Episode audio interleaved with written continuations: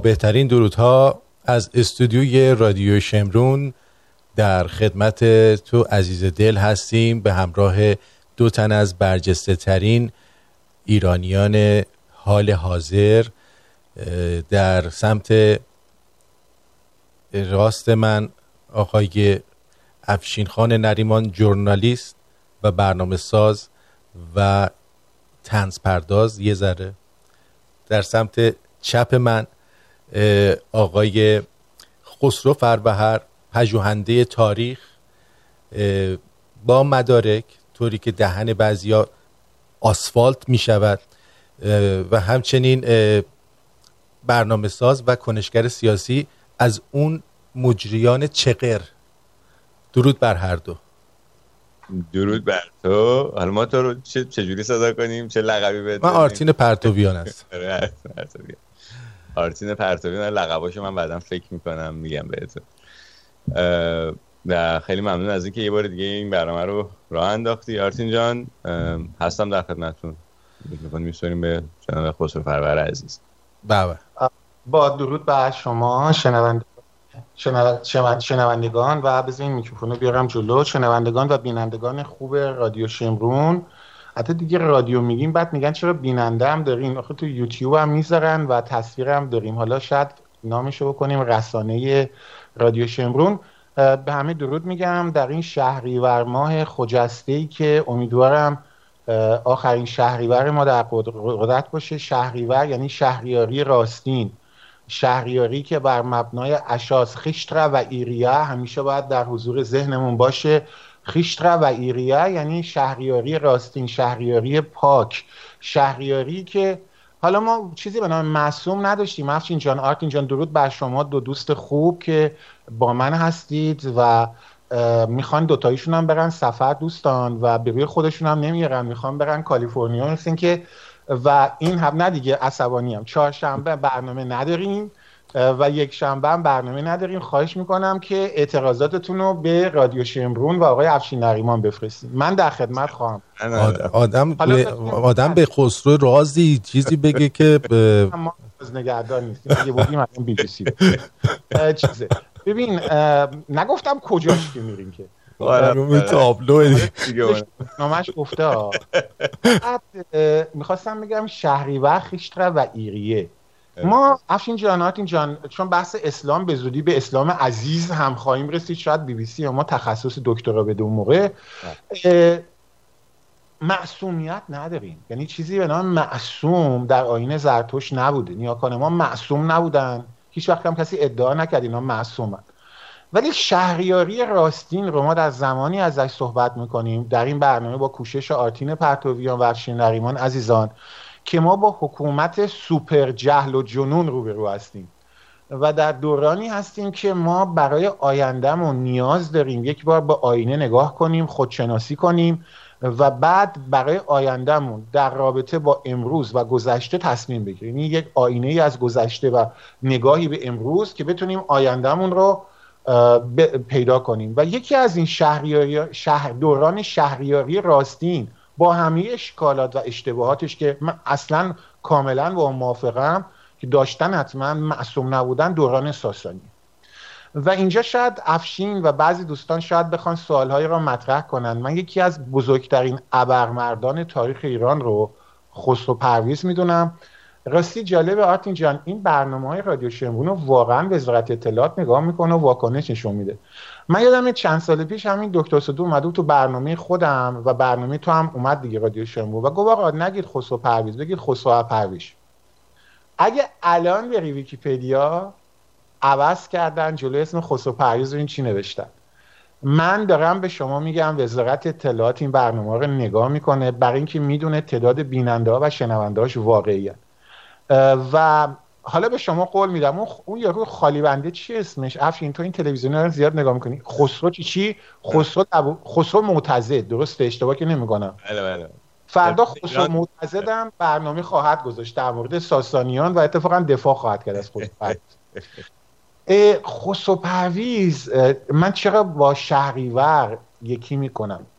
برای اینکه همونطور که خورشید رو تلاش می‌کنه ابر بپوشونه خورشید خسرو پرویز یا اپرویج رو هم تلاش کردن بپوشونن. و من از کودکی اتفاقا باید بگم یکی از مدافعین بزرگ خسرو اپرویج یا خسرو پرویزم. من یک شعری بود با آلمانی اول برنامه می‌خوام بگم و بعد اجازه گرفتم از مدیر گرامی رسانه ملی و میهنی آرتین پرتویان و استاد سخنوری آقای افشین نریمان که یک شعری هم از نظامی گنجوی بخونم.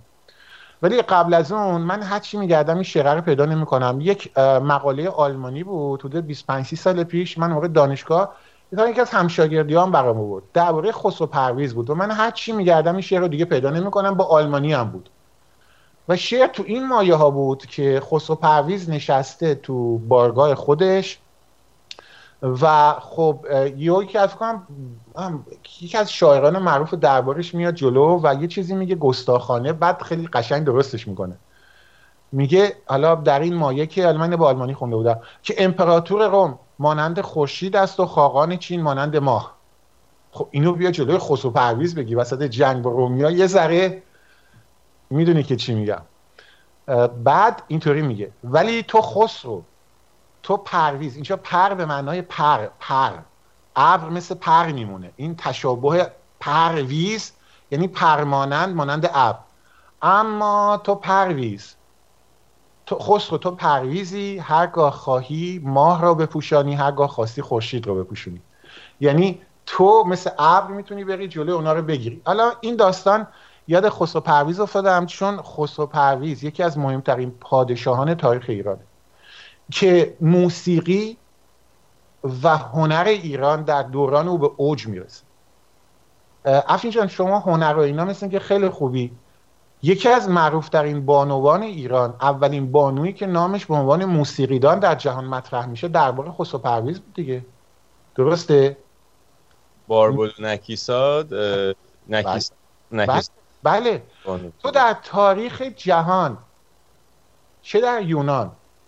چه در روم چه در چین تا به امروز نمی‌تونی.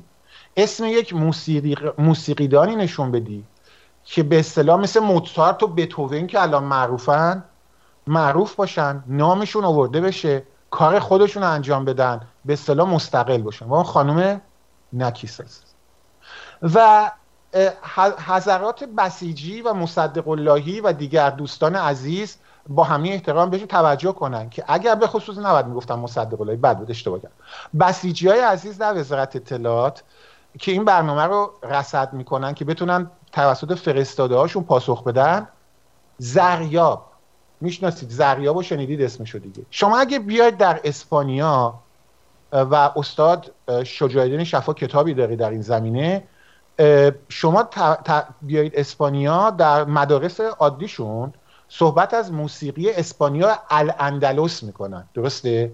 اندالوزیا.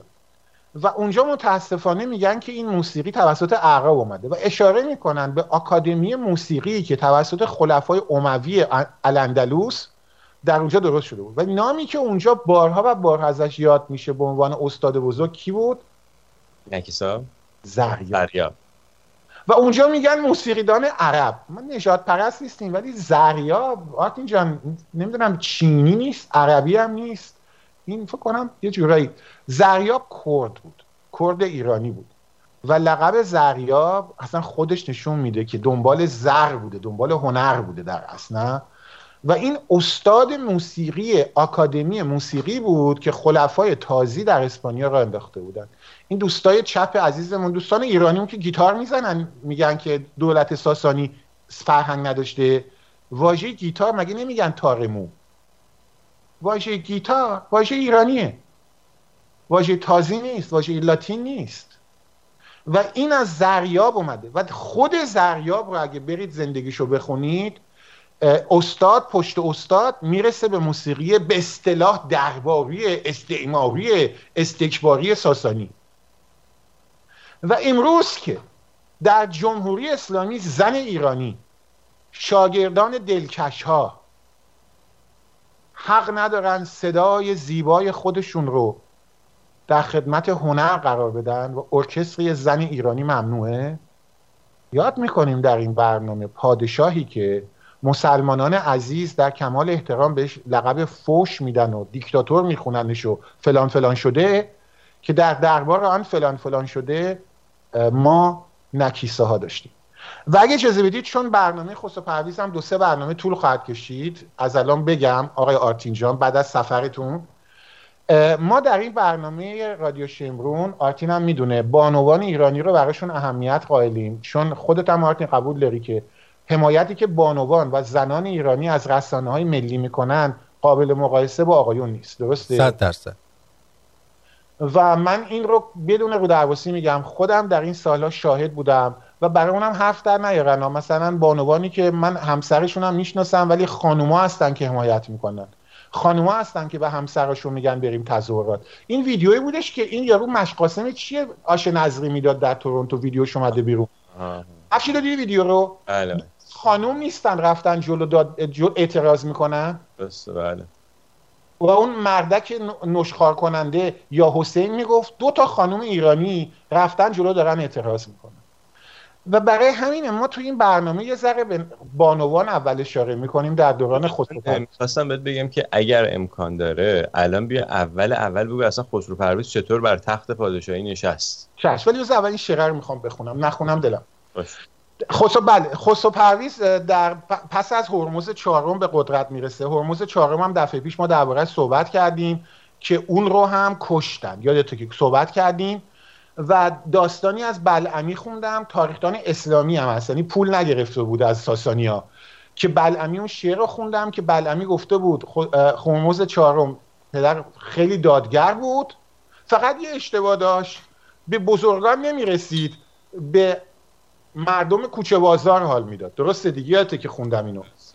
و بعد ما می‌بینیم که بهرام چوبین که سردار هرمز چهارمه و بقیه خاندان مهران و اشرافی ها کودتا می‌کنن و هرمز چهارم از پادشاهی برمیدارن و این به خسرو پرویز رب پیدا می‌کنه. چرا؟ چون همین بلا رو بعدا همین خاندان ها در یک کودتای دیگه سر خسرو پرویز میارن و این خسرو... هرمز چهارم پدر خسرو پرویزه یا عموشه که من یادمه پدرش بود. حالا شاید یکی از امامان شیعه رو بسازن چون بعدا گفتن دختر یزگرد سوم هم زن حسین ابن علی بوده. شاید به زودی من خب متخصصین بی بی سی خواهد من تخصصات لازمه رو دارن در هر صورت خسرو فرویز فرزند هرمز چهارم نوه خسرو انوشیروان بود.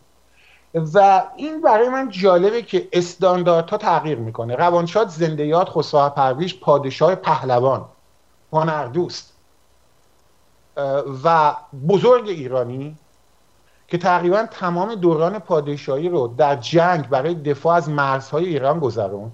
و بعد چون در جنگ آخری مریض شده بود واقعا مریض بود مریض بود. سنش هم بچه 20 ساله دیگه نبود. چون اون موقع نزدیک سی, و خود سی سال حکومت کرده بود دیگه نه؟ ایشون مریض بود اومدن گفتن آقا ترسیده. خب اگه ترسیده بود جنگای دیگه چرا می‌رفت ها؟ خسرو پرویز از 590 تا 628 پادشاه ایران. دو تا تاج داره. یه تاج زمانی است که دوره اول پادشاهیشه تا زمانی که همین آقای بهرام خان این بهرام همیشه مشکل ساز بودن. میاد کودتا می‌کنه و ضدشون. همون بهرام چوبین و خانواده ای که مهران ها که اومدن چیکار کردن؟ نفشین باباشم؟ خل کردن از پادشاهی. همون پدری که بلعمی میگه این دادگر بوده. دقت کردی؟ و اشتباهش این فقط به بزرگان حالیم بزرگان کی بودن؟ اشرافیان بودن. منظور بسکتبالیستا نبوده. یعنی آدمی بوده که به مردم کوچه بازار حقشون رو می‌داده. کاری که پدرش خسرو روان هم می‌کرد هرمز چهارم پدرش. و همین کار خسرو پرویز ادامه میده. و ما به این اشاره خواهیم کرد. دربار خسرو پرویز می‌دونی من یاد کی میندازه؟ یاد کریم خان زند. یعنی شما اگه بری ببینید شما باید بری این تواریخ اسلامی رو بخون ولی وقتی می‌خونی یا در دفعه پیش هم صحبت کردیم گفتیم بلعمی که می‌خونی میگه به بزرگان نمی‌رسید خب این بلعمی دوران چیه؟ دورانی که باید سید باشی یا باید چهار نفر رو کشته باشی نمی‌دونم امیر فلان شهر باشی به قانون و موقع قانون همه جلوی قانون که برابر نبودن نه؟ درسته. بنابراین اگه پادشاه سازانی به زنان همون حق مساوی رو می‌داد یا می‌گفت آقا در برابر قانون شما قطعی نجات چی بود اسمش؟ تو اینا رو خوب میدون آخه افشین همیشه اخبار ایران خوب دنبال می‌کنه تو برنامه‌اش هم دیدیم. این ببخشید به گوساله نمی‌خوام این کنم. این مردک نقخه که زن خودش رو کشته بود. چی بود اسمش؟ زفی نجفی. بعد این نجفی از زندان آزاد شد دیگه نه؟ دوباره گرفتنش. دوباره گوساله گرفت. ولی ادام شد نه؟ که که ادام شد؟ رخشنده بود نامشون که امام جمعه هم یه شهر رو بله اون بله. آره اون قتل یه قتل دیگه است درسته؟ اون مجازات. ولی نجفی فعلا دربارش بعد یه صحبت آزاد شد دوباره گرفتن. چیه جریان آتین برای مدم برای حمل سلاح غیر مجاز و قتل بیخیال بود. آره قتل تموم شد. قتل تموم شد و دیگه الان مدعی العمومه که گرفتتش. آتیشا من می‌تونم خواهش کنم با دوستانی شنونده ایران خواهش کنم. از طرف منم به دادستانی برن. بگن خب قتل زن که مهم نیست ولی مثل اینکه ما رمزون یه بارم روزش رو شکسته بود. اونم اضافه کنن یه شلاق هم باید به چونش بزنن. ببین آتین دقیقا نکته اینه. آتین جان درباره ساسانیان که صحبت می‌کنیم بچه ها خوب بدونن تاریخ به امروز هم ربط داره.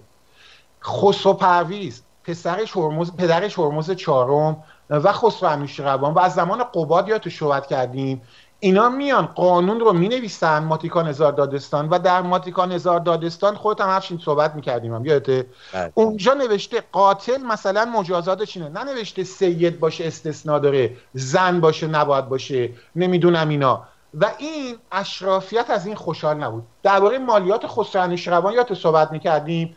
در قوانین مالیاتی خسرو شروان ننوشته بود اگه اشراف زاده باشی مالیاتت کمتره. نه؟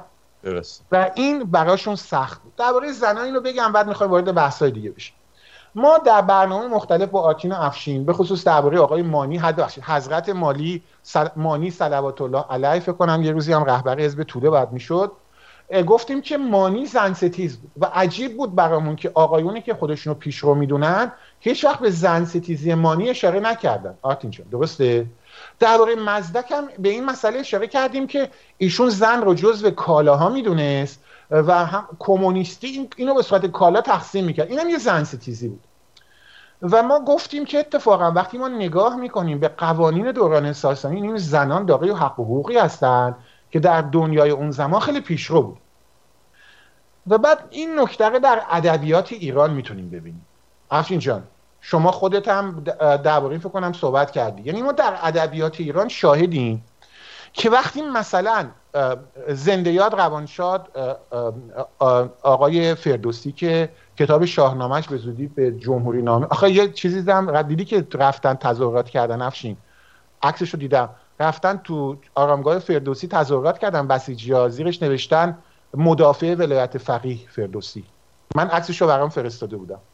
حتما به زودی میشه ولایت نامه کتابش فردوسی وقتی که میاد سه قرن گذشته از دوران ساسانی و از خاطرات بازمانده اون دوران حماسه خودش رو می‌نویسه. یعنی مردم یه چیزی در روایت ها داشتن کتابی هم به دستش رسیده. نظامی گنجوی هم همینه. و ما بیادم قشنگ با خودت صحبت میگیم تو این برنامه گفتیم یه نگاهی به اشعار عاشقانه ای که حتی نظامی گنجوی و فردوسی درباره ساسانیان میگن نگاه می‌کنی می‌بینی زن. زن بیژن و منیژه یا تهمینه و رودابه گردآفرید و همه اینا با زنهای اشعار اسلامی فرق می‌کنن و حتی با اشعار عشقی حتی قرون وسطای اروپا تا همین چند وقت پیش هم فرق می‌کنن همین فیلم های هالیوودی امروز دیدی هنرپیشه های زن و بعد خوشگل جوایستن دامنشون رو بالا بزنن. که مرد فیلم مثلا تو وسترن آدما رو بکشه درسته؟ یعنی نقش زینتی داره. و شما میای نگاه می‌کنی رودابه رو. میای نگاه می‌کنی سودابه رو. میای نگاه می‌کنی منیژه رو. میای نگاه می‌کنی فرنگیس رو. میای نگاه می‌کنی خسرو و شیرین رو. اینجا برای همین برای اینکه نگاهی به خسرو پرویز داشته باشیم براتون این شعر رو می‌خوام بخونم. دو سه برنامه درباره خسرو پرویز خواهیم داشت. و می‌خوام خوب دقت کنیم. خسرو پادشاهه. شیرین حالا من آمیانه میگم یه آدم هنرمندیه معمار نمی‌دونم بعضی میگن سنگ, سنگ تراشه ولی هرچی بوده مثل هنرمند میومده. خوشتیپ هم بوده. فرهادو میگی تو. فرهاد ببخشید منظورم فرهاد داره. شیرین شیرین آره، شاهزاده ارمنستانی درسته؟ دونم فرهاد دیگه. الان من اشتباه لوپی بود. اره. فرهاد و خسرو عاشق شیرینن. و اینجا شیرین ناراحت از دست خسرو که خسرو ازدواج سیاسی کرده با مریم دختر موریس امپراتور روم. و این صحنه رو می‌خوایم خوب دقت کنیم. اینجا آیا خسرو به زور میاد به شیرین تجاوز می‌کنه؟ دستور اعدام فرهاد رو میده. براتون می‌خونم. میگه ملک چون دید ناز آن نیازی سپر بفکند از آن شمشیر بازی. شکایت رو به شیرین نهان کرد ز شیرینان شکایت چون توان کرد. اوکی؟ یعنی قلبشون شکسته و جفتشون. خود اون قسمت خسرو آها پاسخ دادن خسرو شیرین آوردم اون قسمت رو کردم آماده کرده بودم. من ها این قسمت. سب کن. بله پیدا کرد و اینو آماده کرده بودم ها. نه اینو دارم. یه دقیقه سب کن. اینو من ها بله. درباره خسرو بله. مناظره خسرو با فرهاد. حالا قسمت هایی که به شیرین و خسرو میگه قسمتش خوندم که شیر... خسرو به شیرین نامیده میگه قلبمو شکوند یا کشتی ما رو برگرد. هیچ جا خشونت نیست. نامه عاشقانه است. یعنی کاری که امروز هم انجام میشه دیگه. ولی این شاه بوده. می‌تونسته بره مثلا یه لشکر بفرسته بردارن زورکی دربار خودش نشسته. و من این قسمت رو خیلی دوست دارم. تو نظامی گنجوی این کتابشه دوستان. بی بی سی شاید به زودی کتاب رو تغییر بده ولی فعلا هنوز تغییر نداده. مناظره خسرو با فرهاد. بخونه میگه نخستین با یعنی دربارش خسرو نشسته سرداران و سربازان اینجان فرهاد اومده جلوی خسرو. حالا عاشق دوست دختر این شده ها. میگه نخستین بار گفتمش که از کجایی؟ بگفت از دار ملک آشنایی. یعنی دارن مشاعره می‌کنن. کی بهتره برای شیری بگفت آنجا به صنعت در چه کوشند؟ یعنی خسرو داره از فرهاد می‌پرسه. بگفت اندوه خرند و جان فروشند. بگفتا جان فروشی در ادب نیست. بگفت از عشق بازان این عجب نیست. ببین رفته جلوی خسرو و اینو شاید بعضی بگن دروغه. ما در آلمانی در قرون وسطا یک چیزی داریم به نام مینه سنگر. اینو شنیدید؟ ندارید مثل که مینه سنگر چی بود؟ یادتونه گفتم که بسیاری از این سنت های شعالیه بازی در قرون وسطا برگرفته از دوران ساسانی بوده. درباره این صحبت کردیم تکرار نمی‌کنم. مثل جوست. با آلمانی میگن جوست یا نیزه بازیشون. یا زرهشون. اسب حتی علامت هایی که رو سپرشون و شمشیر مثلا تو انگلستان که شیر که نبود. درسته. حتی علامت هایی که روی چیز دارن برگرفته از دوران ساسانی کار فراخ هم تو کتابش که دفعه پیش نشون دادم یادتونه که تمام علامت ها رو برده. کپی کردن انگلیسی ها فرانسوی ها. به خاطر اینکه زمان رومیا 600 700 سال یاد گرفته بودن از. برای همینم الان اومدن شیر و پرچم ما برداشتن رو داشتن پرچم خودمونه. شما نگاه مال ما بوده این مال نبوده. تاج هاشون کپی تاج های ساسانیه. به خصوص تاج اردشیر و شاپور رو نگاه کنید. می‌خوام اینا رو بهتون بگم. یه چیز دیگه هم هست به آلمانی میگن مینگسانگ. اینو مجبورم اول به آلمانی بگم چه چیز تاریخیه. فارسیشو بلد نیستم. بعد تعریف کنم. نداریم. تا حالا گفته نشده. مینگسانگ چی بود؟ اینا یه سری شعرهایی بود که شاعرانی بودن که اینا می‌رفتن قلعه ها و دربارهای مختلف اشرافیون حالا اونجا رئیس رئیس قلعه اونجا نشسته با شمشیرشا. می برای زن اون شعر عاشقانه می‌گفتن. به اینا میگن مینگسانگ و کسی هم تنبیهشون نمی‌کرد. اینا یه جوری شعر درباری می‌گفتن. ولی میومد از خلیفه نمی‌دونم چی میگه میومد از زن طرف شعر عاشقانه می‌گفت. به میگن مینه گسانگ یعنی شعر مینه. و این جزوی از فرهنگ اون دورانه. بنابراین این چیزی که اینجا داره گنجوی میگه مطمئن باشید در اون زمان در دربار خسرو پرویز بوده می اومدن برای زن خسرو پرویز هم شراش نه اینکه بگن ما باش مثلا خوابیدیم ما تمجید زیبایی و ظرافت و ناز. و این خاطرش در زن نظامی گنجوی مونده. و بعد هم در همون درباره قرون وسطا ما شراش داریم ها. یعنی چون اونا رو آتیش نزدن مسلمونا باقی مونده. مطمئن باشید در دوران ساسانی هم بوده. که واقعا میمدن مشاعره می‌کردن در دربارها که مثلا من بیشتر عاشقم. اون یکی می‌گفت نم عاشق حالا خود خانم اونجا نشسته ها و ما می‌دونیم که این کار در دربار ساسانی هم انجام می‌شد. یعنی این چیزی که نظامی گنجوی آورده سنتی بوده که در دربار ساسانی ها وجود داشته. اگه اجازه می‌دید چرا ادامه بدم؟ میگه بگفتا جان فروشی در ادب نیست. بگفت از اشبازان این عجب نیست. حالا رفته جلوی یارو میگه که زن عاشق اشبازی با زن. با دوست. بعد اینو میگه. بگفت از دل شدی عاشق بدینسان بگفت از دل تو می‌گویی من از جان. بگفتا عشق شیرین بر تو چون است. بگفت از جان شیرینم فزون است. بگفتا هر شبش بینی چو محتاب بگفت آری چو خواب آید کجا خواب؟ این چقدر قشنگه؟ و اینا واقعی بوده ها. یعنی اینو در دوران ساسانی اتفاق میافتاده. بگفتا دل زمهرش کی کنی پاک؟ بگفت آنگه که باشم خفته در خاک. بگفتا اگر خرامی در سرایش بگفت اندازم این سر زیر پایش. بگفتا گر کند چشم تراریش بگفت این چشم دیگر, دار... چشم دیگر دارمش پیش. بگفت گر کسیش آرد فراچنگ بگفت آهن خورد ور خود بود سنگ. اینجا یه چیزی اشاره می‌کنه. در دربار قرون وسطا هم اگه طرف مثلا نامزد براش پیدا می‌کردم میومد می‌گفت آقا من شما رو به جنگ ای یا به جنگ ای دعوت می‌کنم. اینجا اشاره ای است به اون مطلب. گوش می‌کنی؟ یعنی داره رسما به شاه ایران میگه اگر اومد زن تو شد من تو رو به دوئل نه که بم بیاره بکشن دوالایی بود با نیزه. برید تو چیزم هست تو, تو فارس هم کنده کاریاش هست که با نیزه دارن جنگ نیزه ای می‌کنن. و این جزء رسوم پهلوانی بوده. بعد اینو میگه بگفتا اگر نیابی سوی او راه بگفت از دور شاید دید در ماه. این خمینی نبود تو ماه می‌دیدن یه روزی دختران زیبا رو می‌گفتن در ماه هستن. بگفتا دوری از مه نیست در خورد. بگفت آشفته از مه مه دور بهتر. بعد اینو میگه بگفتا اگر بخواهد هرچه داری بگفت این از خدا خواهم بذاری بگفتا اگر به سر اگر به سریابیش خوشنود یعنی اگر از نبودنت خوشحال بود بگفت از گردن این وام افکنم زود. بگفتا دوستیش از تب بگذار. بگفت از دوستان نباید چنین کار. بگفت آسوده شو که این کار خام است. بگفت آسودگی بر من حرام است.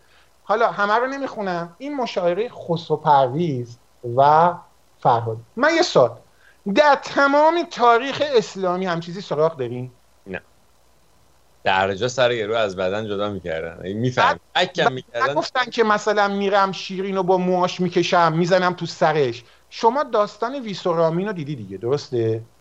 اونجا تو کجاوه دختره رو بابای به زور می‌ذاره. لیلی و مجنون ببخشید. لیلی و مجنون. اشتباه نمون. که داستانش از تو کجاوه می‌ذارن بعد مجنون پشت سرش گریه می‌کنه و اینا. یه شعرش هم یه آهنگ خیلی قشنگی هم هست. پدر دختره رو مجنون اینطوری نیست. یعنی در اصل اینا دارن رقابت شاعرانه می‌کنن که بیش... کی بیشتر لایقه.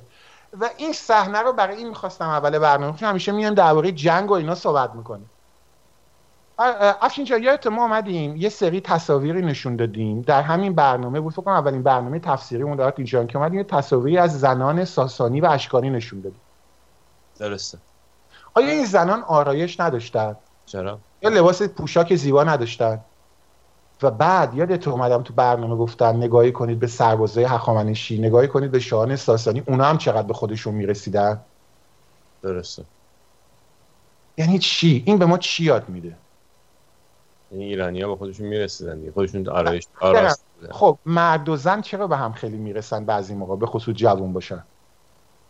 برای اینکه جلب توجه کنن. سکس خوب سکس خوب باعث مقابل درسته؟ نه جنس مقابل درست میگی. آره چون آره دیگه درسته؟ امروز یه جوان 20 سال دختر یا پسر خب معلومه به خودش می‌رسه مد روز. بعضی موقع بیش از حدم می‌رسه. این به ما چی نشون میده؟ آیا اوائل فاجعه 57 که عرازل و اوباش ریششون تا زانو بود پیرناشون هم نمیشستن؟ خانوما هم تو گونی سیب زمینی می‌کردن. شما الان ریختشون رو نگاه کن. همین الان ریخت نماینده های مجلس از خانوم رو نگاه کن ببین چه شکلیه با نماینده اینا دیگه قشنگ عکساشونو بذار کنار هم دیگه نگاه کن. ببین چه شکلی خودشون درست می‌کنن. بعد افشین جان ندارم. قیافشون قشنگه. من نوع آرایشش همونی که تو میگی. آره. یارو اصلا خودش رو یه شکل به زشترین شکل ممکن در آورده. من دقیقا همینه و من اینجا کتابی رو باز معرفی می‌خوام بکنم اگه اجازه بدی. تاریخ و فرهنگ ایران. دیده میشه الان؟ بله. من عاشق این کتابم. این کتاب در جمهوری اسلامی هم نمی‌دونم بود یا نبود الان سانسور شده. و این کتاب در پنج جلده می‌بینید پشت سرم بود الان در بردم تاریخ و فرهنگ ایران. نویسندش کیه؟ تاریخ و فرهنگ ایران در دوران انتقال از عصر ساسانی به عصر اسلامی دل ایران شهر. دکتر محمد محمدی ملایری. این در اینجا مسائلی رو درباره خسرو پرویز گفته. و ایشون بذارید یه قسمتشو می‌خوایم کتاب معرفی کنم. دو سه هفته هم صحبت خواهیم کرد. دیگه هم نیست از برنامه گذاشتم دارم برنامه تا حالا مورد توجه دوستان قرار گرفته باشه. این اولین برنامه‌مون درباره خسرو پرویز. اشکال از ملایری هم یه چیزی بگم. نمی‌خوای اول بگی که خسرو پرویز چطور به تخت پادشاهی نشست؟ گفتم دیگه پدرش رو دفعه پیش گفتیم که پدرش رو کشتن مثلا. کودتا کردن. خسرو پرویز جوان به قدرت رسید. و اگه یادت باشه در تاریخ بارها اومدیم یه مثال زدیم برنامه های پیشین که میمدن پدره رو میذاشتن کنار مثلا یزگرد یادت پسرش آوردن یزگرد اولی که بعد ما ثابت کردیم اتفاقا خیلی هم دادگر بوده.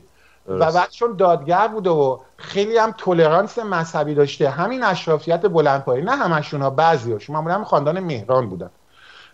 میان کودتا می‌کنن اینو می‌ذارن کنار بعد پسرش تو اووردن جلو گفتن که تو غلط می‌کنی باید اول سوگن بخوری مثل بابات نمیشی. بهرام. بهرام پنجم یادته؟ که بعد گفتم حالا سر نخو ولی بهرام میده. میاد مثل پسرش رو چی می‌ذاره؟ یزگرد دوباره مثل پدرش. بعد می‌بینیم بهرام پنجم هم گموگورش می‌کنن میگن گوره خر نمی‌دونم دزدیدتش که نم یه دروغه. که می‌بینیم بهرام پنجم در دوران جوانی چی بود؟ خودشو زده بود به دختربازی و مشروب خوری. بعد می‌بینیم که این دروغ بوده که حتی یادت ترکان به ایران حمله کرده بودن تو برنامه بهرام پنجم دوستان برن نگاه کنن. دقیقا این اتفاق الان با خسرو پرویز میفته دقیقا این اتفاق میفته دو برنامه که با هم داشتیم یادت دیگه افشین. بله بله. سناریو تکرار میشه. بهرام پنجم حتی یادم اومدم بهتون گفتم که حتی وقتی ترکان حمله می‌کنن حتی اون منبع تاریخی رو خوندم. گفته بود این بهرام وقتی می‌خواد بره به جنگ ترکا یواشکی از قصد خارج میشه. بعد ما گفتیم معنی نداره که از دست ترکان ترکانی که به آسیای میانه حمله کردن که یواشکی از قصرش و تیسفون خارج نمیشه. اینا که ساتالایت نداشتن اینو ببینه. این یواشکی به خاطر همین جنرال های درباری از قصر خارج شده بود. که بعد میره در طول راه سپاه جمع می‌کنه. چرا از تیسفون سپاه جمع نمی‌کنه؟ چون دوربرش رو اینا گرفته بودن نمیذاشتن. که بعد این بهرام پس از اینکه ترکان رو شکست میده بهرام دیگری است. الان نیرومنده. الان سر راه ارتشی جمع کرده. با اون ارتشی که ترکار شکست داده حالا چیه؟ برگشته پایتخت این بهرام دیگه اون بهرام نیست. چند سال بعد هم بعد دیگه جنگ با روما هم پیروز میشه یهو به قول معروف گوره خر میدزدتش. شعرم برای ساختن. دیدی؟ بله. حالا ما با خسرو پرویز خسرو دوم پهلوان روبرو هستیم که درست در هنگامی که همین اتفاقاتی که زمان پدر زمان قباد افتاده. زمان خسرو انوشیروان افتاده. زمان بهرام پنجم زمان پسر بهرام پنجم یزگرد دوم افتاده. همش شبیه همه ها ایو به پادشاهی می‌رسه. خاندان مهران خاندان خائنی نبود. ولی خاندان مهران خاندان قدیمی و قدرتمندی بود. و اینا خودشون رو به اساتیر ایران لقب می‌دادن. یعنی ادعا می‌کردن که از اساتیر ایران هستن. دقت می‌کنی؟ و این دربارش خیلی کم صحبت شده. یعنی چجوری بگم؟ اینا نه فقط از چجوری بگم؟ از خاندانهای بزرگ ایران بودن. خاندان مهران خودش رو به اساتیر ایران یعنی خودشون رو لایق پادشاهی می‌دونستن. و در شاهنامه هم اشاره شده تا حدی بهش.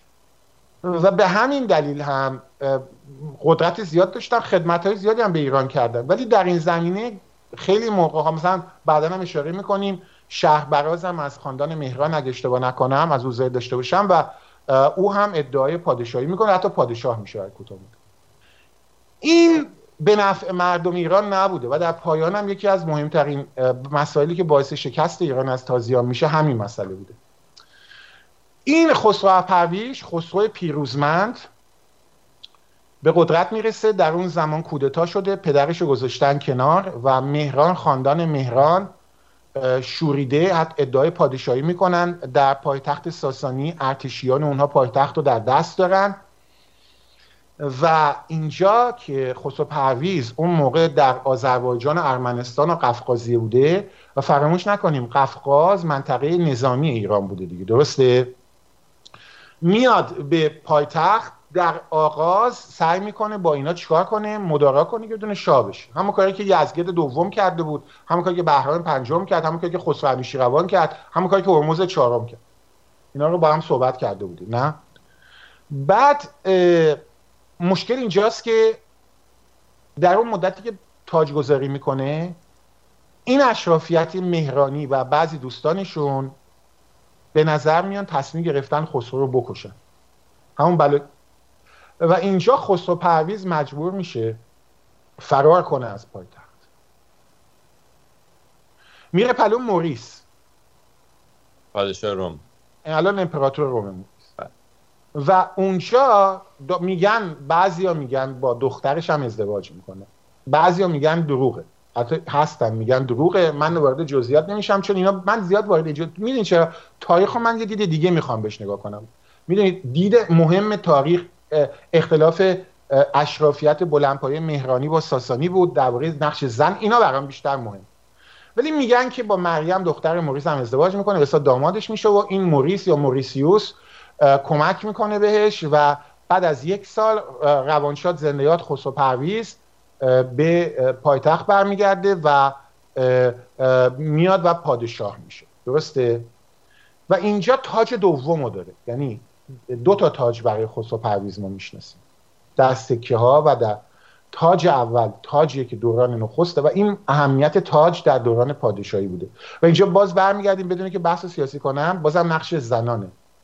اینکه پادشاه پهلوی اومد سر زن شهبانو فرای پهلوی تاج گذاشت این رو خیلی ها دست کم گرفتن افشین چه اهمیتی داشت. خیلی مهم بود. خیلی مهم بود. و این برای اینکه تاج در آین پادشاهی خیلی مهم بوده در ایران. و علکی سر هر کسی تاج نمیذاشتن. و این تاج دوم یعنی حتی میگه چون تاج اول هم دیگه نیست تاج دوم چون دومین بار پادشاه شدن. یعنی خسرو پرویز دو بار در از پادشاه ماست وسطش یه سال دو سال چند سال بهرام کودتا کرد.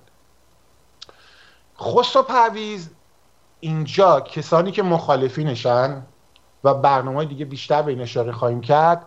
هی به خسرو پرویز عین می‌زنن جنگ طلب بوده. درسته؟ در که دروغه.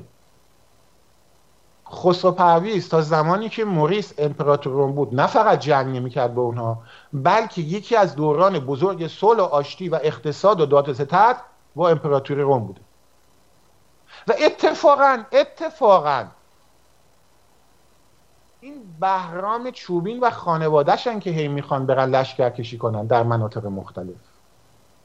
چرا؟ دوران ببینید اینا من بازم تکرار می‌کنم این خاندان ها به ایران خدمت کردن و من نمیگم اینا همشون بد بودن. ولی تاریخ ایران یک کاری رو داره انجام میده که رومی ها و اروپایی ها شاید 600 700 سال بعد بون رسیدن. ما در دوران گذر از فودالیته به بورژوازی شهری هستیم. در آغازشیم. ایران هنوز فوداله.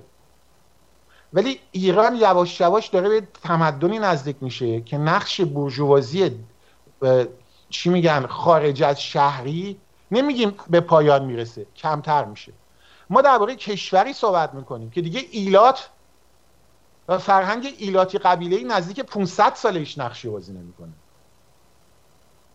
ببین این حرفایی که می‌زنم خیلی مهمه. دارم دوستان خوب توجه کنن شمرونی ها این خیلی مهمه دارم صحبت می‌کنم براتون.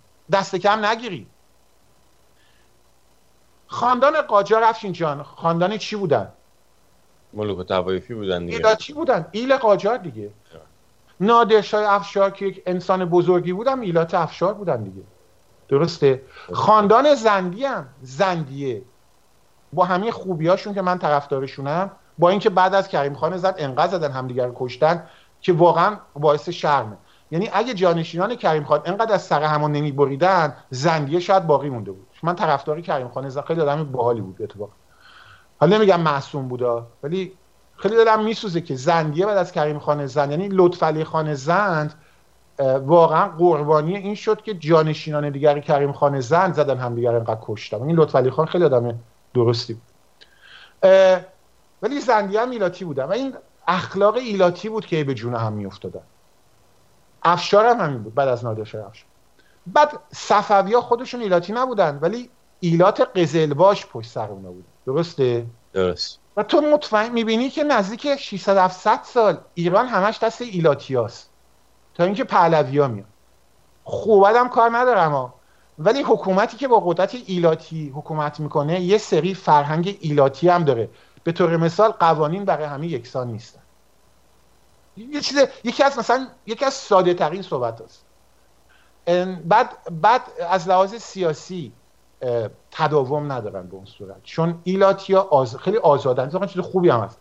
ولی یه ذره آنارشی هم توشون هست. ناراحت نشن. یعنی آزادگی تا حد آنارشی چیز خوبی هم هست. می‌دونن جنگیان خوبی هستن. منم خیلی دوستشون دارم جزی از فرهنگم. ولی زیادی دیگه خوب نیست نه؟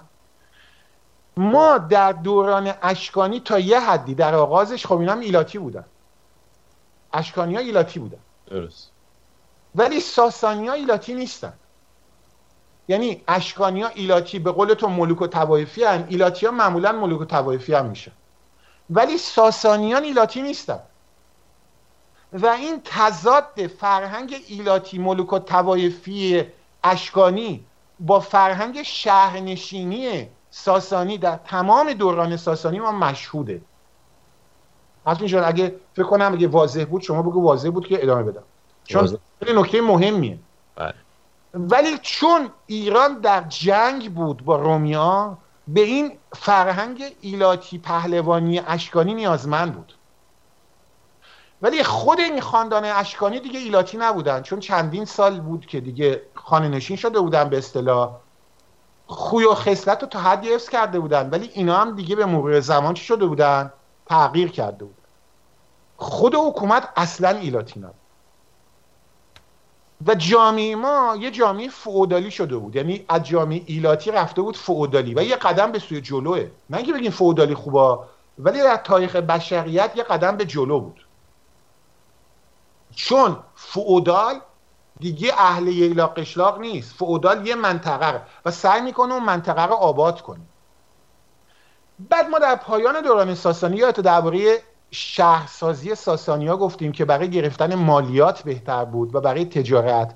ساسانیا تقریبا از نیمه دومشون تلاش بسیار زیادی می‌کنن که فعودالیته رو کم بکنن تمرکز پایتخت رو زیاد کنن و شهرسازی کنن. یعنی شهرسازی های بزرگی رو در انجام بدن. و این شهرها خیلی مهم بودن اشکان. بخش افشین. به خاطر اینکه از شهرها بیشتر می‌تونستی مالیات بگیری تا از زمین های زراعتی یا زمین هایی که یه فعودال دلالی مالیات رو می‌کنه اونجا. و این باعث شده بود که جامعه ایرانی اولین جامعه باشه پس از جامعه شهر کشورهای میان, میان بین النهرینی یا میان رودان یعنی ما در یونان یه جامعه شهر کشوری داشتیم که از شهری برای خودش کشور بود. درست. ما در میان رودان هم یه جامعه داشتیم که از شهری برای خودش کشور اینا نه فعودال بودن نه ایلاتی بودن. ولی اینا کشور نبودن به اون صورت. معمولا شهر کشور بودن. گاهی اوقات یه شهری مثل آسور حالا من مثلا یه جایی هم می‌گیره. روم هم در اصل یه شهر کشور بود. دقیقا. ولی حالا سرزمین های دیگه یا گرفته بود. ولی هنوز اسمش روم بود. درست. اسم اونجا شهر آشور بود.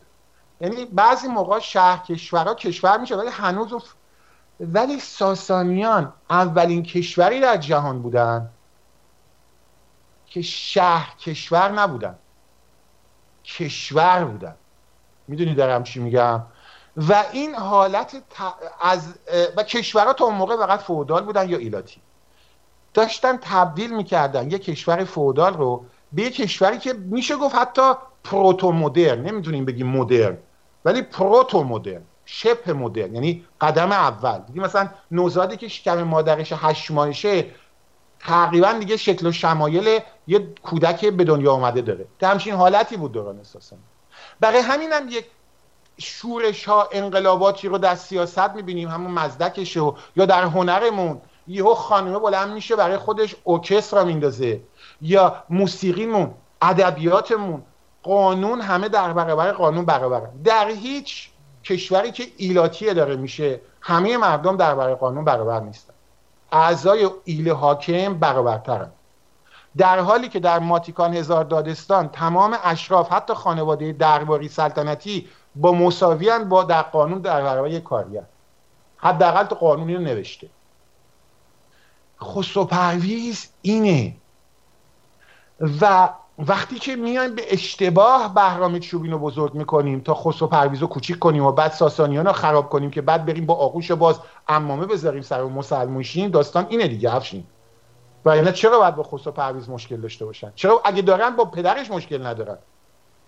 البته حالا منم با خسرو پرویز مشکل دارم. حالا بهت میگم جلوتر که تو نمی‌دونی چه این چیزایی به شما گفتم. می‌دونی؟ نمی‌دونم. ممکنه. برای همین برای همین یه چیزایی بهتون گفتم. منم اگه اون چیزها رو قبول داشتم مخالفش بودم. برای همینم تمام زندگیم روش کار کردم. فکر کردم روش. okay. مثلا میاد خسرو مثلا بهرام چوبینو می‌کنن قهرمان ملی. آیا واقعا این بوده؟ نه. آیا تنها سردار بزرگ بوده بعد شاهین کی بوده؟ چرا درباره شاهین چیزی نمی‌خونی؟ ببین اینها رو باید روش کار بکنیم یادت درباره لازیکا صحبت می‌کردیم قهرمانان وایستادن. بله. این چیزا رو اومدن. حالا خسرو پرویز پس کودتا میشه یا مجموعش فرار کنه میره روم برمیگرده و تا و به خاطر همین با موریس امپراتور روابط بسیار حسنه است. بسیار خوب روابط و ولی چی میشه؟ موریس رو پدرزنش رو سال 602 602 می‌کشن. بعد بعضی میگن خب اینو کشتن. به خسرو پرویز چه ربطی داره؟ نمیان بگن کسانی خسرو پرویز ببخشید موریس رو کشتن که مخالف صلح روم و ایران بودن. اینو نمیگن. گوش می‌کنی؟ نمیان بگن چه کسانی میان موریس رو می‌کشن. کسانی میان موریس رو می‌کشن که می‌خواستن روم دوباره به جنگ ایران بیاد خب حالا پادشاه ایران باید چیکار کنه؟ پادشاه ایران باید چیکار کنه باید واکنش درست نشون بده. اگه خسرو پرویز اهل جنگ بود خب زمان موریس حمله می‌کرد. ها؟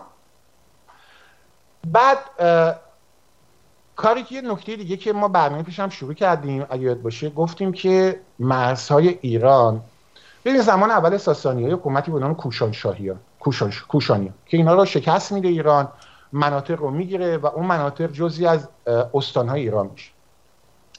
ما از طریق مرز طرف مرزهای شرقی به خصوص شمال شرقیمون مشکل نداشتیم زیاد. بعد یهو حیاتله پیدا میشن. یادت دربارهشون صحبت می‌کردیم؟ بله. که پیروز رو می‌کشن. پیروز کیه؟ قبل از قباده. قباد کیه؟ قبل از خسرو خسرو روان قبل از هرمز چهارم هرمز چهارم قبل از خسرو یعنی در تاریخ ایرانیان زنده است. حتی جاماس هم وسط بوده قبل از قباد. که خاندان باوندیان و خاندان پادوسبانیان از در شمال ایران تا اوایل قرن 18 حکومت می‌کرد. پادوسبانی. این در خاطره بوده. هپتالیا. بعد از حیاتله ترکا میان. دیدی که درباره صحبت کرد. تازگی ها خزرها یا خزرها هم اومدن در غرب دریای همیشگی مازندران اونجا.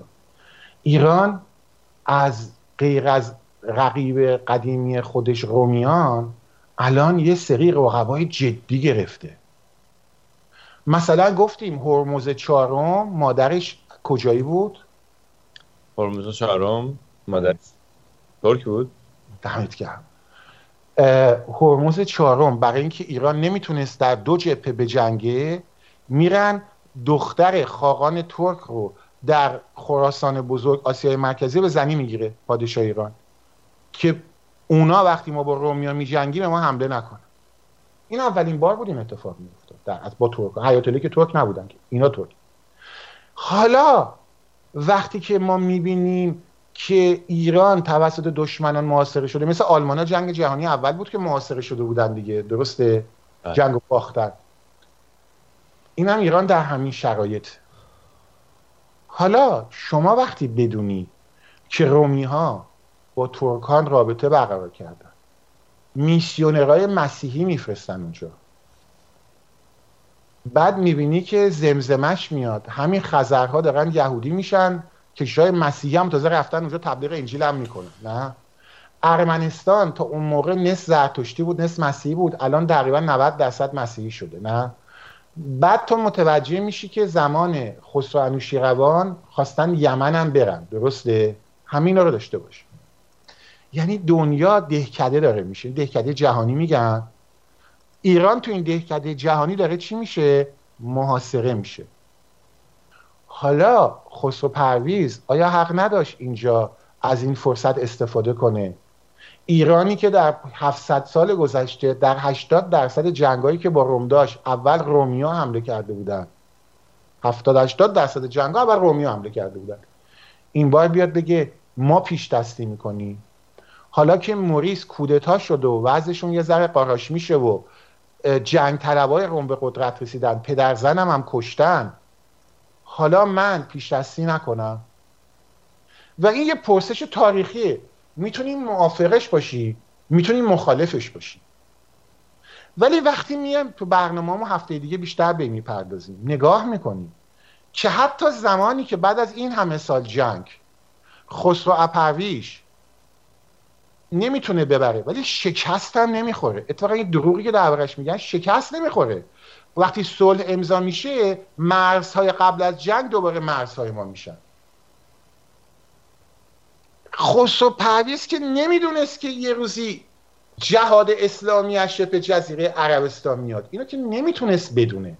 یعنی هیچ سیاست مداری اون زمان نمی‌تونست اینو بدونه. بنابراین من در این زمینه به هفته دیگه من این حق رو به خسرو پرویز میدم که اتفاقا این جنگ رو آغاز کنه. ببین ولی توی این جنگ من اجازه دارم بگم کنم. بفرم من زیاده هم صحبت کردم. بفرم توی این جنگ یه اتفاقی که میفته اینه که خسرو پرویز دیگه اون روش پادشاه های قبلی ساسانی رو دنبال نمی‌کنه. پادشاه قبلی ساسانی مثل خسرو انوشیروان وقتی که میمدن یه شهری رو مثلا مثلا آنتاکیا یا انتاکیا رو که می‌گیرن دیگه بیشتر میرن حتی مثلا نزدیک همون الکساندر اسکندریه هم می‌گیره. ولی نگه نمیداره. اونجا رو به هر حال یه باجی یه پولی از این رومیا می‌گیره بهشون پس میده و میاد از توش بیرون. چرا؟ چون حفظ کردن اینجا مستلزم اینه که تو دو مرتبه بعد یه سری نیرو و سپاهیان بذاری اونجا و بعد بعد خط لوجستیک داشته باشی به اینا آزوقه برسونی باشون در تماس باشی و به درگیر میشی با اون ماجرا. چون اونجا زمینه یعنی در حقیقت جزء کشور تو نبوده نیست.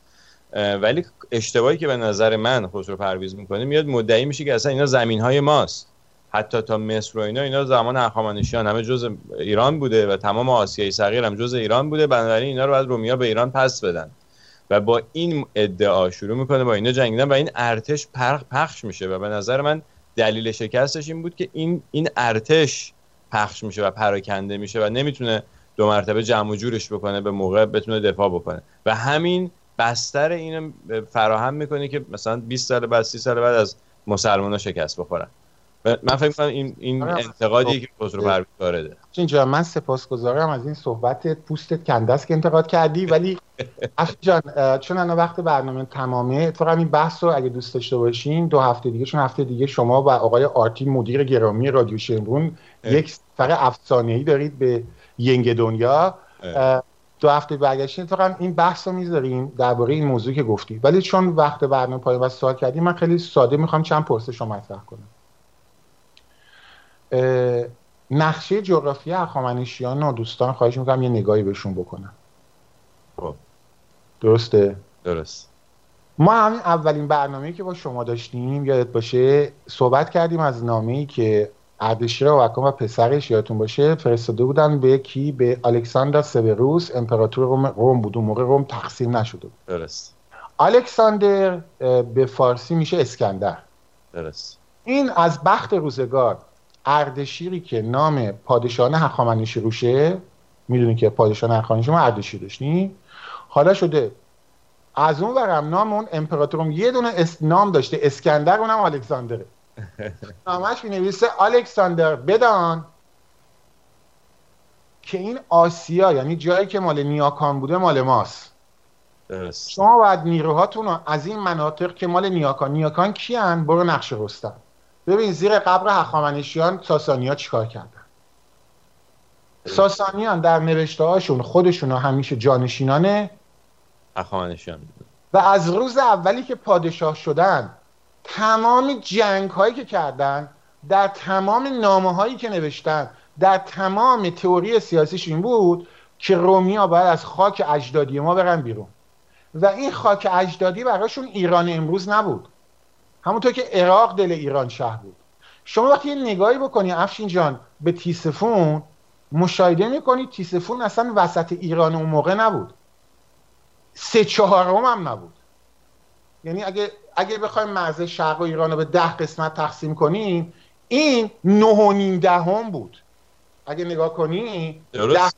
کیمت بکنی منطقه غربیه تقریبا تقریبا. کاملا دیگه مرز غربیه دیگه. چون می‌دونی که دم دجله است حتی رومیان با یعنی نشون میده که واقعا هم در تمام این به این باور بود چرا به این باور بودن به خاطر اینکه مرزهای شرق ایران خطری نبود اون موقع. یعنی ما به هندوستان مشکل نداشتیم؟ حتی که اول برنامه گفتم آسیای میانم درسته بعضی موقع مشکل داشتیم ولی خوب می‌زدیم در گوششون آروم می‌شدن.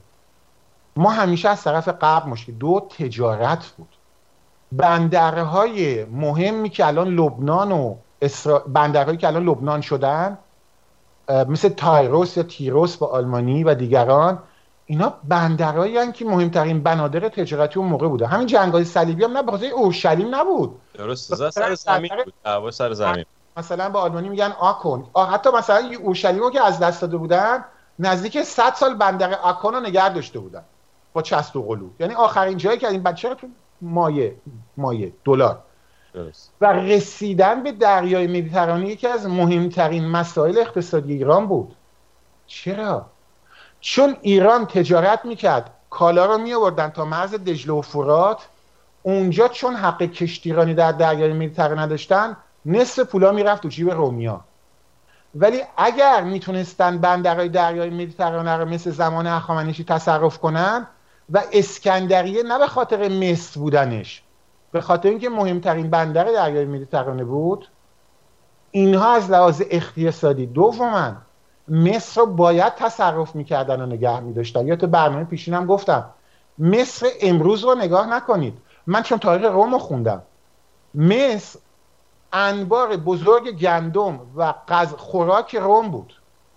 یعنی مثلا وقتی مارکوس آنتونیوس میاد پلو کلوپاترا برای چی آگوستوس لشکر کشی می‌کنه؟ چون آنتونیوس گفته بود ما شما روم رو تحریم خوراک می‌کنیم. مصر بزرگترین صادر کننده گندم و خوراک بود به روم. تو اگه اسکندریا رو بگیری بقیه رو مثلا ببین بقیه مثلا اصلا برایشون پشیزی ارزش نداشت. خود رومیا هم اسکندر گرفته بودن بقیه رو بیخیال بودن. اگه بری نقش اسکندریه رو گرفته بودی یعنی اینجای رومو گرفتی. هخامنشیان این کار کرده بودن. بعد پرسش دوم اجازه بدی پاسخ دیگه. خب ببینم در دوران ساسانی که ما خودمون با افتخار گفتیم چندین بار اومدیم اینا رو با اردنگ انداختیم بیرون. چند بار این متصرفات رو تونستیم نگه داریم. دلیلش یه چیز دیگه است. شما نقشه رو که باز کنی وقتی میای انتاکیه رو می‌گیری درسته؟ ولی بندرهای پایین رو نگرفتی خب انتاکیه مونده به دریای مدیترانه دیگه آنتیوخیا درسته؟ خودش که بندر نیست. شما می آنتیوخیا رو می‌گیری انتاکیه رو ولی 60 کیلومتر نری جلوتر بندر مدیترانه رو بگیری. حالا چه اتفاق نظامی برات میفته؟ نزدیک 400 تا سربازه ایرانی قتل عام می‌شد چرا؟ چون رومیا با, با همون بندرهای مدیترانه سرباز می آوردن با کشتی سربازا هم تو کشتی مفت خوردن و چاق شدن. راحت و سریع می‌رسن اونجا. تو لشکر تو با, با, با, با اسب آوردی از وسط بیابون دره اینا سوار کشتی می‌کنن دو روزه میارن اونجا. تو اون منطقه رو تسخیر می‌کنی. به قول تو عقب نشینی می‌کنی یا چیزی؟ بعد رومیا یه هفته بعد سرباز با کشتی میوردن بلا فاصله تسخیر می‌کنی بعد تو حمله می‌کردی. رومیا چیکار می‌کردن؟ دوباره سوار همون کشتی ها می‌شدن در می‌رفتن. دوباره برمیگشتن. این بازی یویو بود. و خسرو پرویز وقتی که میاد اونجا اشغال می‌کنه وقتی به دریای مدیترانه می‌رسه اون بندرها رو اشغال می‌کنه دیگه نیازی نداره از اونا دفاع کنه اتفاقا. چرا؟ چون که وقتی می‌بینی خسرو پرویز میره اسکندریه رو می‌گیره دیگه از اسکندریه نمی‌تونن اینا لشکر بفرستن به اون بندر انوشیروان هم گرفت اسکندریه رو. آره دیگه ولی بعد هفتاد سالش بود مرد دیگه. می‌دونی که مرد بعد جریان هرمز چهارم شد صلح امضا کرد. من مطمئنم خسرو انوشیروان هم اگه هفتاد سالگی نمرده بود کار همین خسرو پرویز رو می‌کرد. بعد یه نکته مهمه. تو وقتی نگاه می‌کنی می‌بینی که خسرو پرویز تمام مدت داره ببین خسرو پرویز حتی زمانی که میره طرف پای تخت روم شرقی رو اشغال می‌کنه تو حساب کنین محاصره پیروز شده. نه؟ تو اگه اومده بودی کنستانتینوپل گرفت که ما محاصرش کرده بودیم. کنستانتینوپل تا 1453 دیگه اشغال نشد. و در اون تاریخ از بعد از خسرو پرویزم اگه حافظم یاری بده یه بار در سال 1204 اشغال شد کوتاه.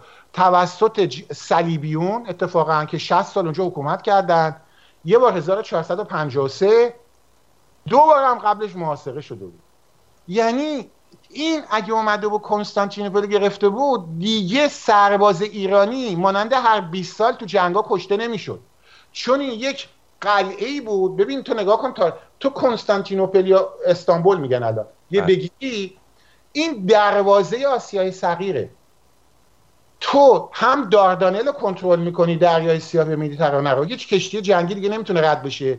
بعد هر آشغالی هم که بخواد از رومیا از اروپا بیاد داخل آسیا تو اوش... کنستانتینوپل رو داری. از اون طرف هم اسکندریه رفت اونجا رو اسکندر گرفت. رفت اورشلیم گرفت. این که آقای شهر براز بهش خیانت می‌کنه از خاندان مهران که درباره این هفته دیگه صحبت می‌کنیم خیانت شهر براز از خاندان مهران که میره در اواخر دوران خسرو پرویز بدون اجازه پادشاه میره صلح امضا می‌کنه با امپراتور روم و اینکه شاهین سردار میان پرستمون چجوری کشته میشه در جنگ ولی شهبراز خندان میره با امپراتور روم بدون اجازه پادشاه قرارداد صلح امضا می‌کنه. اینها رو باید دربارش صحبت کنیم. من شخصا خسرو پرویز رو یکی از بزرگ ولی میگم نباید هم عقیده من باشی ولی یه انصاف هم باید داشته باشین. خسرو پرویز که نمی‌تونست بدونه بعد مسلمانات چه سال بعد جهاد بعد صحبت می‌کنیم راجبش بعد یه نکته هم بگم. هراتلیوس که در پایان جلوی خسرو پرویز رو می‌گیره این همون هراتلیوس که خودش هم بعدا از مسلمان شکست می‌خوره. درسته. و رومیا من تا به امروز هیچ تاریخ نویس رومیا ندیدم. که بیاد به هراتلیوس فش بده یا توهین کنه یا ازش انتقاد کنه. چون همین هراتلیوس که بعد جنگ با خسرو پرویز و ده 15 سال ادامه میده این همون هراتلیوسی که جنگا رو میبازه و تمام متصرفات روم شرقی رو در آسیا و خاورمیانه از دست میده تقریبا. و اینم در اصل مانند خسرو پرویز شکست های سهمگینی می‌خوره و در اصل پایه و بنیاد پایان قدرت رومی شرقی و این آقا میریزه.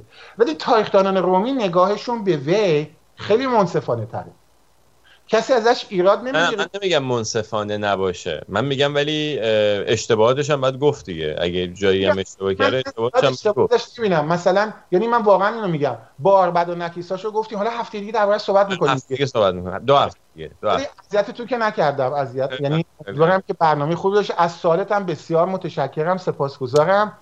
امیدوارم بهتون خوش بگذره در سفر. آرتین جان از تو هم سپاسگزارم درود درود درود. من یه پیشنهاد دارم خسرو. تا اینجایی که ما این برنامه رو اجرا کردیم یه دونه سوال مسابقه بذار از برنامه های قبلی که به بهترین جواب یه جایزه بدیم که ببینیم که کیا واقعا گوش دادن به این برنامه و تاریخ رو فهمیدن. گوش میدم میرم همون برنامه رو یه باشه اشکالی نداره. بذار برن گوش بدن. الکساندر سیوروس رو پرسیده بودم نه؟ بپرس یه سوال بپرس. یه پرسش دیگه می‌کنم. خب یس... کدوم کدوم مادر ساسانیه که انگامی که دو پسرش با هم در جنگن رسما ایران رو در زمان ساسانی پادشاهی می‌کنه در هنگامی که پسرانش با هم در جنگن؟ اوکی اینو برای ما ایمیل بکنی جوابشو. در اصل نایب السلطنه نیست رسما حکومت رو به دست داره. پسرش دارن با هم میجنگن. این خانوم در اصل پادشاه ایرانه. هنگامی که پسرش دارن با هم میجنگن. اینو برای کسایی میگیم میگیم که برای خانم شیرین عبادی گفتیم که گفتش که اسلام برای ما آزادی آورد آزادی بله. زنان آورد. به حال از هر دوی شما سپاسگزارم. ان جایزه چیه؟ جایزه شو من میدم یه جایزه من میدم. تو برنامه هم گفتیم افشین یاد باشه. در کوتاه هم جنگ می‌کنن و مادرشون پادشاهی می‌کنه. بله. حالا اگه خودم هم ندم یکی از تبلیغ دهنده هامون اسپانسر میشه نگران نباشید. بله. آره. هم پاینده باشید قربونتون برم. از هر دوی شما سپاسگزارم و بدرود. بدرود.